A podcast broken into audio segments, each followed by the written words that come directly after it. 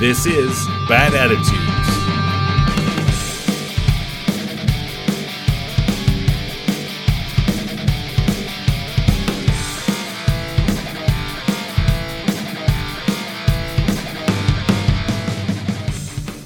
Hello, and welcome to the inaugural episode of Bad Attitudes, an uninspiring podcast about disability. I'm Laura, and I'll be your host. This episode is all about introducing myself to you and introducing you to the podcast so you know where I'm coming from, my disability story, and what to expect in the future. And I think the best way to start that is to tell you about the title. If you're not disabled, you might be wondering why a podcast about disability is called Bad Attitudes. But if you are disabled, I feel pretty confident that it clicked for you almost immediately. If you're unfamiliar, there's this ridiculous quote that is shared a lot, but almost never by an actual disabled person. And this is the quote The only disability in life is a bad attitude. It's often attributed to skater Scott Hamilton but I have no idea if he actually came up with it or he just co opted it for his own. Either way, it's total crap. As a wheelchair user, I can tell you that no amount of good attitude has ever gotten me up a flight of stairs. I could be vomiting rainbows and a unicorn horn could spontaneously sprout from my forehead, and I would still be at the bottom of those stairs. This quote perpetuates the idea that the limits of our bodies, whether or not we're disabled, are fictional or self imposed. And if we just work hard enough, potentially causing ourselves untold damage or pain along the way, everything will be just fine. What is the point in killing ourselves to reach some arbitrary goal that was probably imposed by someone else in the first place. It is okay to admit that your body has limits. As for the rest of it, an uninspiring podcast about disability, maybe you've heard of inspiration porn. If not, don't worry, we'll talk about it more in a future episode. But there's this overwhelming trend among non disabled people to find disabled people inspirational for literally any reason. Got out of bed, you're an inspiration. Left your house, you're an inspiration. Seen laughing in spite of your utterly tragic circumstances, you're a hell of an inspiration. There is nothing inherently inspirational about disability. So the point here is to be as uninspiring as possible. I want to be an uninspiring disabled person. Trademark pending. I want to be an uninspiring disabled person unless I do something worth being inspired by. If you find the fact that I am disabled and simply haven't killed myself as inspirational, your bar for being inspired is ridiculously low. Bad Attitudes is a podcast for anyone, but I will readily admit it is not for everyone. If you're not a fan of sarcastic humor, you are probably not going to like this podcast. If you're offended by casual F bombs and salty language, you will probably not like this podcast.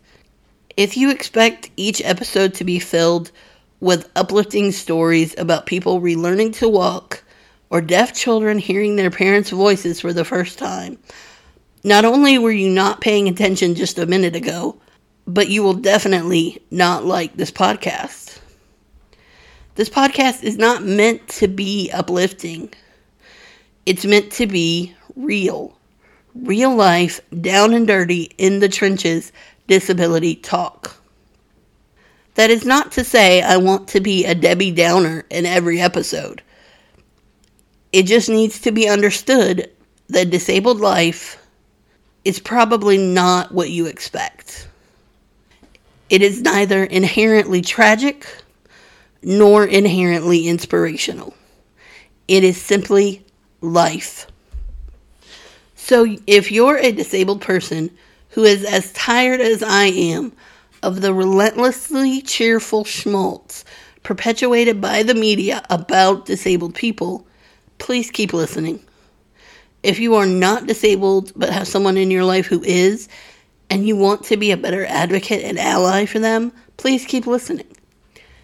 If you want to be a better advocate and ally for the disabled community in general, please keep listening. If you're just curious about the reality of the disabled experience, keep listening.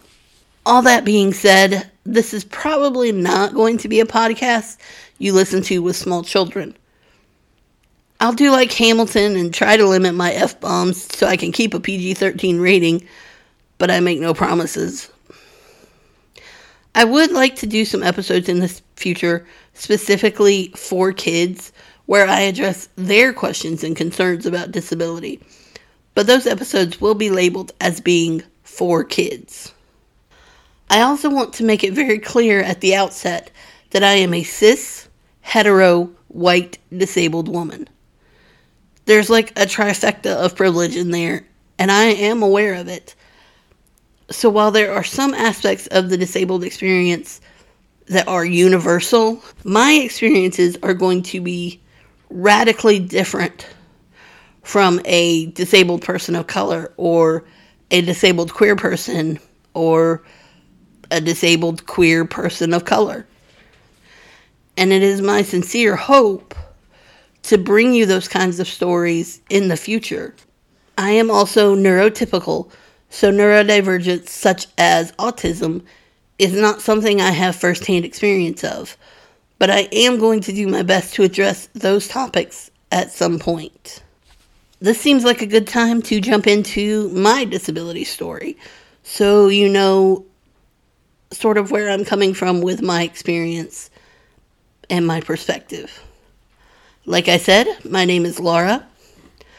I have a genetic disease called osteogenesis imperfecta, or brittle bone disease. It literally is what it says on the tin.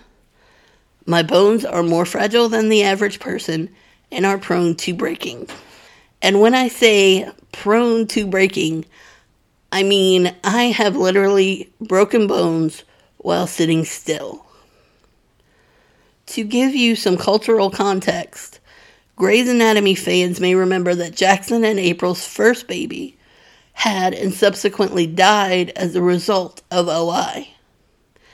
Atticus Shaffer, who played Brick on the TV show The Middle, has OI. Samuel L. Jackson's character from Unbreakable has OI. Robby Novak, aka Kid President, has OI. Sammy Haney, who plays Esperanza on Netflix's Raising Dion, has OI. Michael J. Anderson, the man from another place on Twin Peaks, has OI.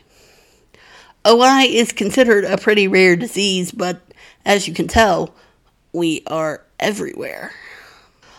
OI is a genetic disease, usually hereditary, but mine is the result of a genetic mutation. So, yes, I do tell kids I'm a mutant and part of the X Men.